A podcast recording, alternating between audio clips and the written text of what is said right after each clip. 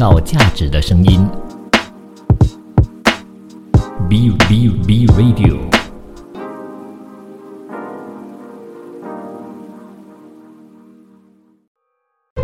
一段文字，一寸养分；一种体悟，一份感动。儿童文学品读会，你我的陈年往事。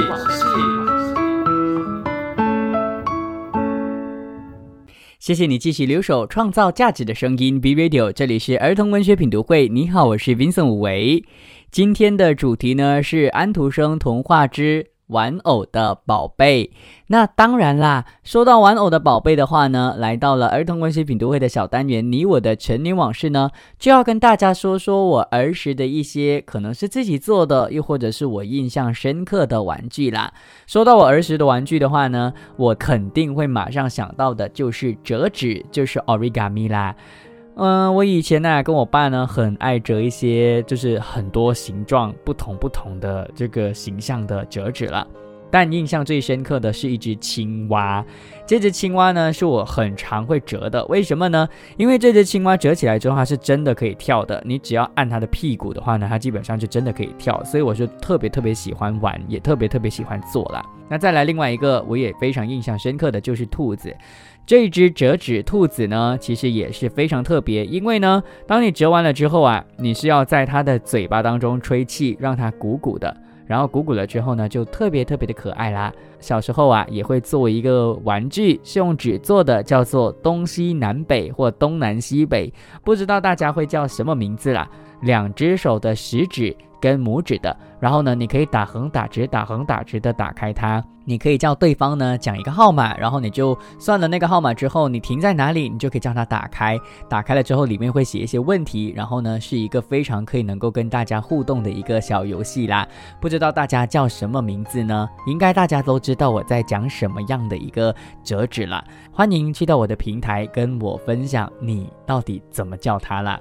再来再来，除了折纸之外呢，另外一个就是拉线做电话。我的童年呐，智能手机还没有那么的普及，所以呢，电话其实是一个非常之稀有的一个东西啊，不至于稀有了，但是就是还没有像现在一样，就是大家人人呢都有一个手机在手上的，所以呢，我们就会用纸杯，然后呢搓个洞。然后用很粗的线呢绑在两端。那我哥哥呢就在那个阿妈的家楼顶，我呢就在阿妈家的底楼。OK，为什么叫楼顶？楼顶的确不是一个规范的中文，但是呢，我们福建话会叫老丁，就是楼顶，就是二楼啦。然后呢，我们就很无聊的，就是窃窃私语，用着那个杯子呢，跟我哥哥去传话啦。反正啊，我是觉得一点都不低调啦，OK？因为一个人在楼上，一个人在下面，大家应该都知道我们就在讲坏话还是什么的嘛。反正就是很可爱，也非常印象深刻啦。另外一个说到纸杯的话呢，其实我会想到的，我不知道那个游戏叫什么，反正就是呢，我会在纸杯的底部呢剪一个小小个的洞，让它呢可以能够套住橡皮筋，然后套住橡皮筋之后，它当然就可以能够有弹性了嘛。你就可以用另外一个纸杯呢叠上去，然后你叠上去之后，你往下压，因为有橡皮筋嘛，所以那个纸杯呢就会往上弹，就是这样，感觉很无聊，但是呢却成为我童年一个非常印象深刻的儿时玩具啦。接下来说到橡皮筋的话呢，当然我们就会用橡皮筋呢把它全部绑起来，变成一个自己自制的跳绳啦。所以啊，这个自制的跳绳呢，其实啊说起来是印象深刻的，但我其实也并没有玩多少次，因为我小时候是一个胖子。如果大家好奇我小时候到底长什么样子的话，去我的 IG Vincent underscore 零八二七，OK，你们自己刷一刷，应该就会看得到。因为我好像有分享过我小时候的那种胖子的样子，的确变得非常不一样，OK。所以大家可以留言，也可以赖一下，没有关系，我不介意。那再来再来啊！其实最近呢，我妈妈在做断舍离的这个动作，就是将家里的很多的一些。嗯，旧玩具呢给清理出来，因为这些旧玩具的的确确嘛，我们儿子们都已经不在老家了，那那些小时候玩的玩具呢，都一直放在家里，所以不如把它清掉，或者是把它带去一些地方，真的有孩子的地方，让他们玩，让他们延续生命也不错嘛。那重点就是呢，这一些被断舍离出来的玩具，有其中一个就是大龙虾。这个大龙虾呢是木积木，就是用木做的积木，它其实是可以拼的。那因为呢，就是觉得很可惜嘛，所以我就叫我妈呢，就是把这个木积木的这个大龙虾呢寄到来吉隆坡，然后呢，我就把它现在放在我的补习中心那边，供我现在的所有所有的小朋友或是家长去观赏。OK，反正至少它可以被摆出来了，不然的话一直放在我的橱柜里面的话呢，就只是会累积灰尘。再来再来，接下来这个呢，并不是一个玩具，但是呢，却是非常的印象深刻，就是我自制的相框。这个相框呢，其实因为小时候没有钱买嘛，所以呢，就自己呢去剪了纸皮，然后呢，就把它裁剪成两个不同的四方形，然后呢，就自己粘上那个放照片的 plastic，就是那个塑料的那个 plastic，然后重点就是外面要怎么布置呢？没有钱买布置的那些花花绿绿的贴纸嘛，去到海滩去捡贝壳，捡贝壳了之后呢，自己再用水彩把它涂成花花花花花花花花的色彩，然后呢，那个相框呢就非常的漂亮了。现在已经不知道丢到哪里去了。可是我在准备这一集的时候，我的脑袋自然而然浮现了那个画面，就是那个相框突然出现在我的脑袋当中，我就觉得，嗯，它应该曾经在我的童年生活当中扮演着非常重要的角色吧。最后当然就要分享我爸做给我的风车啦。那个风车啊，当然就是大家想象得到的风车啦。反正有一种很特殊的螺旋的一个螺丝，可以能够锁在中间。然后那个纸呢，还是我自己剪的，是用马尼拉卡自己剪的。然后我爸呢，帮我把它锁在那个螺丝上了之后呢，的确风一吹它就可以转。还有还有，最后一个，虽然时间已经差不多了，但是我还是要讲。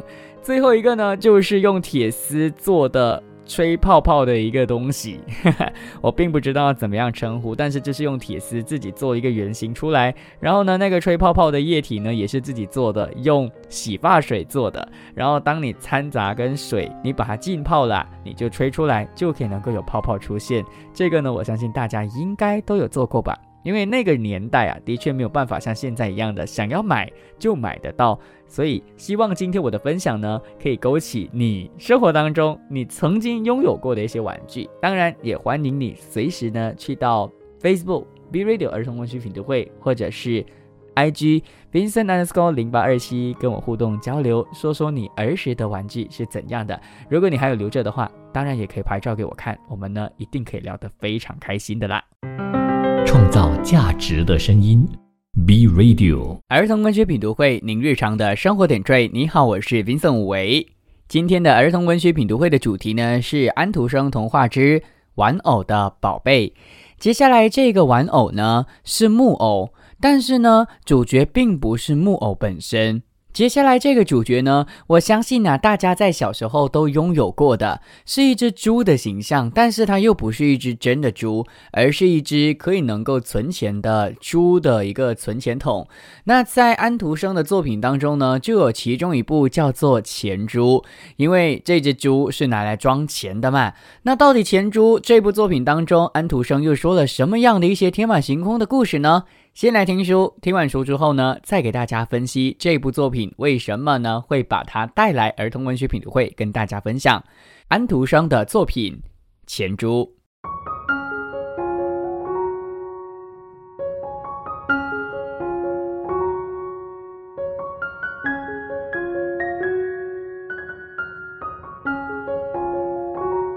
钱猪是一种玩具，它是用泥烧制而成的。因为形状很可爱，而且背上有一个狭长的开口，可以把硬币从这里塞进去，所以大家都叫它钱猪。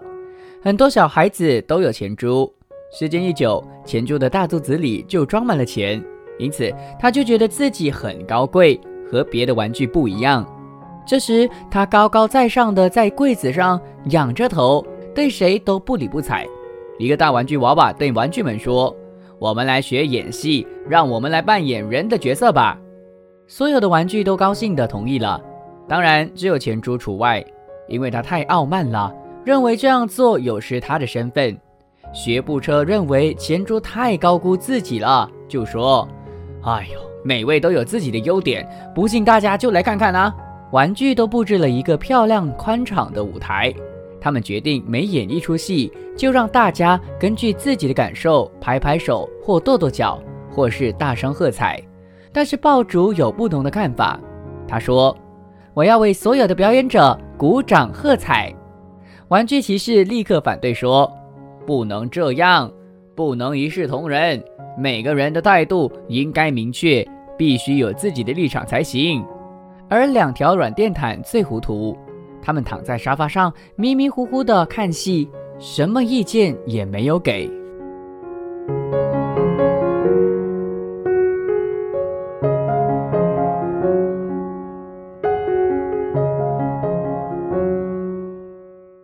这时，一位新来的木偶娃娃表演起舞蹈。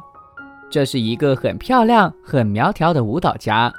只见他不停地旋转，一道彩色的丝带也随之旋转。观众们齐声喝彩。舞蹈家停下脚步，一只脚站着，另一只脚高高的举起，两只洁白光滑的手臂在胸前交叉。钱珠看着他，脸红了起来。他想：啊。这真是漂亮啊！是我见过最美丽的人。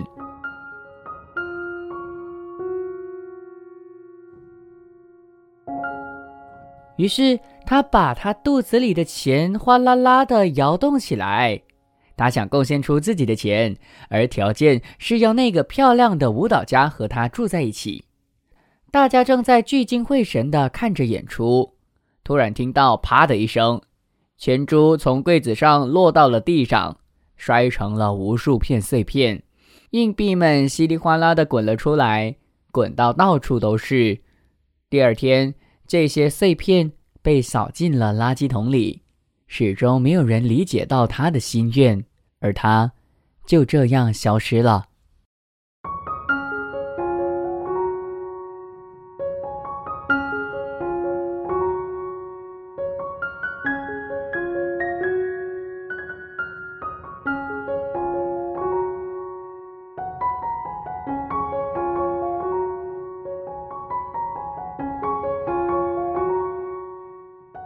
天珠，其实这部作品的价值观呢，是一点都不会觉得呃很隐晦的。就是呢，玩具们的发表的演出啊，其实就有点像是小社会当中的每一个不同的人哦，不同的类型呢，都会有不同的这个想法和不同的意见。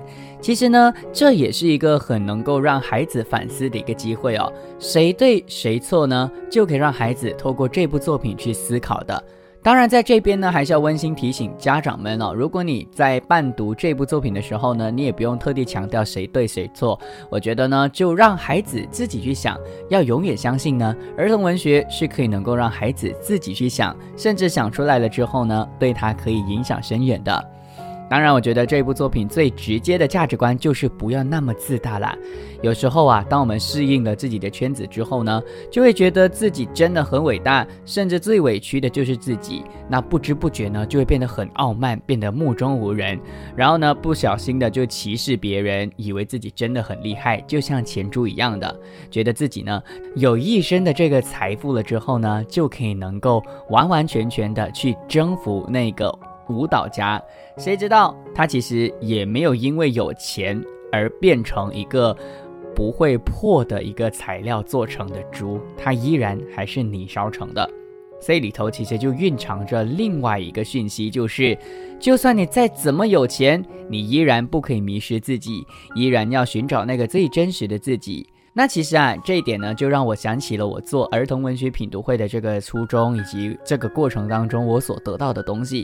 其实，在过程当中啊，我看别人的作品呢，我总会从别人的故事当中看到自己，然后从中的去检讨自己，让自己呢成为一个更加好的自己。我觉得这个也是看安徒生的这个童话故事当中啊，也可以能够得到的一个小小收获，就是可以能够反映到自己的生活啦。当然，里面有一个玩具哦，就是学步车。他说了这么一句话：“每个人都有自己的缺点，不信大家来看看吧。”我觉得生活当中啊，难免呢有讨厌的人，或者是你看不顺眼的人。那我觉得啊，我们应该就是要去试试看，去看着他们的优点，体悟他们的好。那当然，你一有这样的一个想法，转念了之后呢，自然而然的就会让你舒服一点点。因为我觉得我们没有办法马上的改变他们的个性，因为俗语说得好嘛，就是本性难移嘛。那改不了他们的个性怎么办呢？只能改变自己的心态啦。反正啊，我觉得这一部作品呢是非常有趣跟非常风趣的一部作品。值得一提的就是啊，《前珠》这部作品呢，最初发表在一八五五年的哥本哈根出版的《丹麦大众历书》当中的。然后呢，这部作品也因此呢，掀起了一阵大家搜集就是前珠的一个风潮啦。反正啊，我特别喜欢这部作品。回到儿童文学的设计上，或者是文字上来说，这部作品的这个文字跟设计呢是非常棒的。里头的这个文字啊，真的就是所谓的高潮迭起。他把焦点呢一开始放在钱珠的角度出发，证明他真的很自大了。之后他有钱了之后呢，又把焦点放到不同的玩具。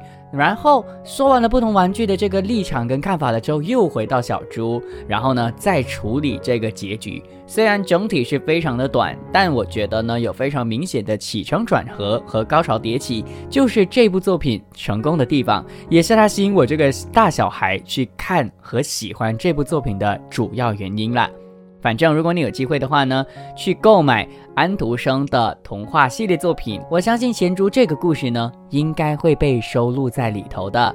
那如果啊，你去到大众书局啊，或者是去到书局，你看到安徒生的系列作品的时候呢，你就可以翻一翻，看有没有钱珠，因为有不同的翻译者呢，会翻译不同的版本出来。而我为大家朗读的，其实应该是最精简、最容易明白。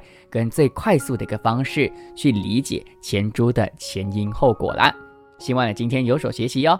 接下来呢，也会跟大家用玩具来出发，到底又会是什么玩具呢？继续留守创造价值的声音，B Radio，创造价值的声音，B Radio。儿童文学品读会，您日常的生活点缀。你好，我是 Vincent 武维。接下来这一部作品呢，是今天节目当中的最后一部作品啦，说的是木偶。不过木偶却不是接下来这部作品的主角。这部作品的主角呢，是演木偶戏的人。那到底演木偶戏的人说的又是怎样的一个故事呢？听书吧。听完书之后呢，待会下一段就会给大家一一的分析，以及说出我对这部作品的看法以及心得。安徒生的演木偶戏的人，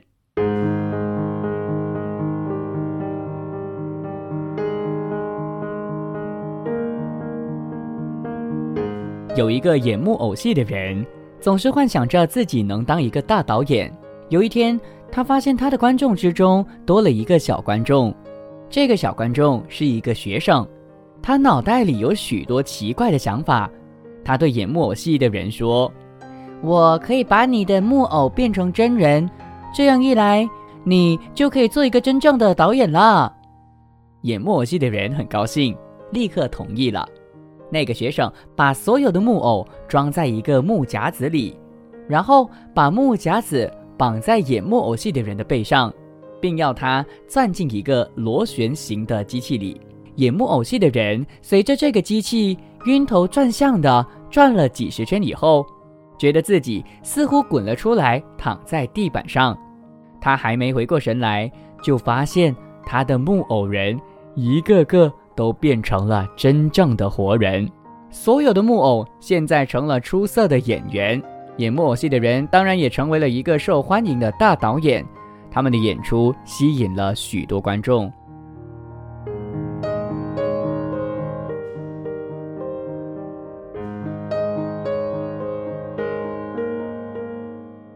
然而，当演木偶戏的人对演员们说：“好啦，现在开始演戏吧。”所有的演员却对他说：“亲爱的导演呐，我们还没有谈好演出的条件呢。”导演想，现在他指挥的都是活人，不再是牵着线就能够表演的木偶啦。于是，他请演员们说出他们演出的条件。女舞蹈家说：“我是剧团里唯一的女主角。”也是最受欢迎的舞蹈家，观众来这里就是为了看我单脚立起的表演，我应该得到最高的报酬。有个配角演员很骄傲，他说，在一场完整的演出中，小人物和大人物同样重要，所以更不能轻视他的作用。男主角提出的条件很特殊，他只要求在戏快要结束时出场。导演觉得很奇怪，他解释说。啊，因为这时啊，观众就会鼓掌喝彩，这才是最精彩的。导演听完演员们的条件后，就说：“这怎么可能啊？你们只不过是木偶，怎么有那么多的条件呢？你们应该听我的指挥才对。”演员们听了，立刻围上来，用手里的东西打他，几乎要把他打死了。导演看见女主角抬起一只腿朝他的胸口上踢，他大叫了一声，就醒来了。原来他只是做了一场梦。演木偶戏的人揉揉眼睛，看到放在桌上的那些木偶，他马上跳上床，跑过去把木偶全部塞进了夹子里，然后盖上盖子，并在上面坐下来，这才松了口气。他对夹子里面的木偶人说。你们给我好好待在里面，我再也不希望你们变成真人了。而他自己也不再幻想当什么大导演了。他带着他的木偶周游列国，周游世界，到处演出，受到了很多观众的热烈欢迎。此后，他一直都是一个演木偶戏的人。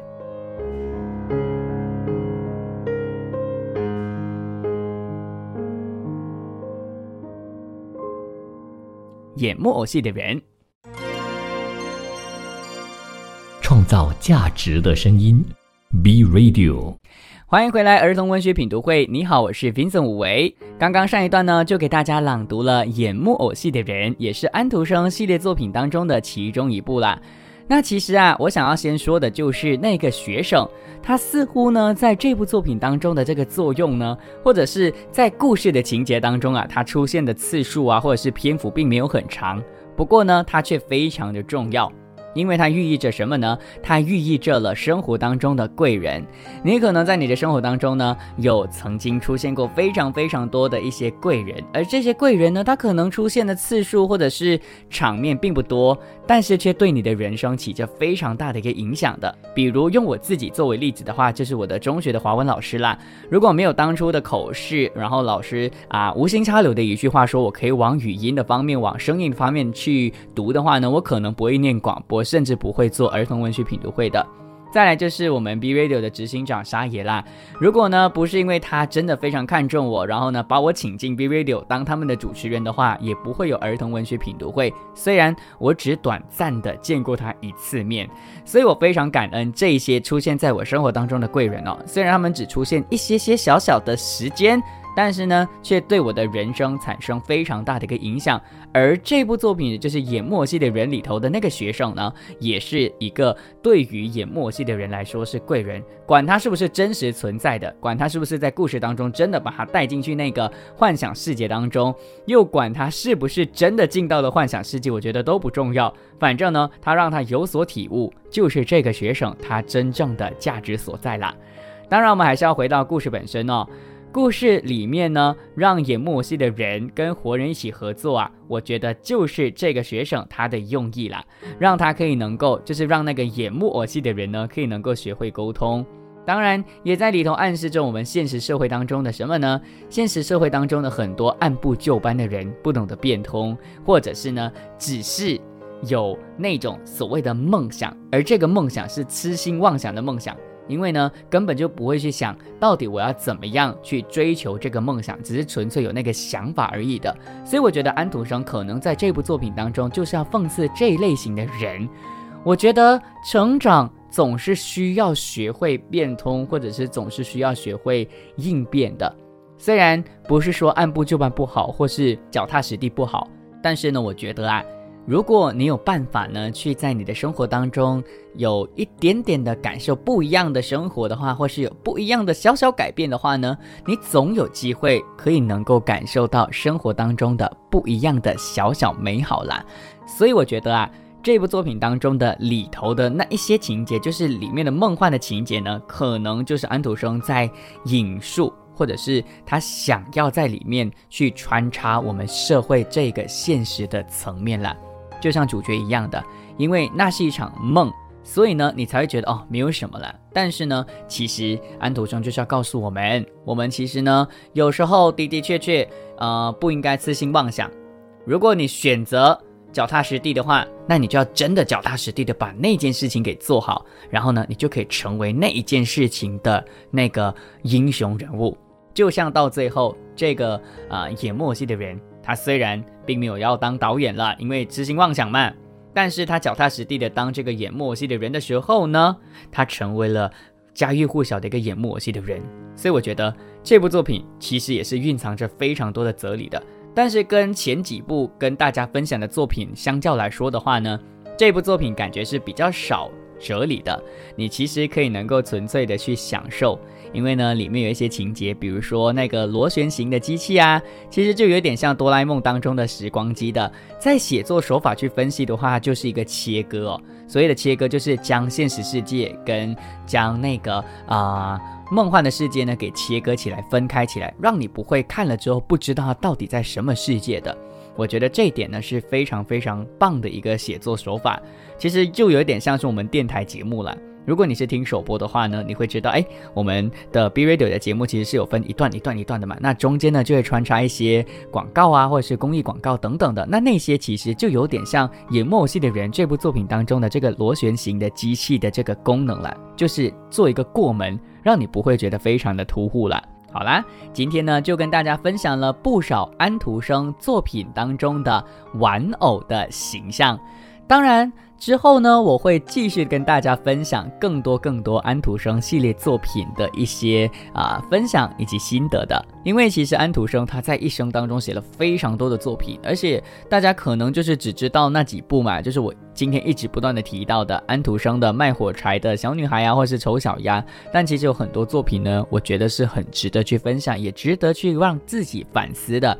所以，到底未来我又会用什么样的主题去归类安徒生的作品呢？就要继续留守创造价值的声音 B Radio。当然，你可以能够去啊关注我所有的平台，包括 B Radio 儿童文学品读会，或者是去 follow 所有的我们的这个 podcast 平台 B Radio 的 CO 的儿童文学品读会啦，又或者是去 Spotify 搜索儿童文学品读会，Apple Podcast、Google Podcast 都可以能够找到儿童文学品读会的。当然，如果你是 Apple Podcast 的用户的话呢，你也可以能够在那个 Apple Podcast 的那个啊节目的栏目下面呢去留言，你有什么建议呢？基本上我都看得到。那我看到了之后呢，我就会改进，让儿童文学品读会可以越做越好啦。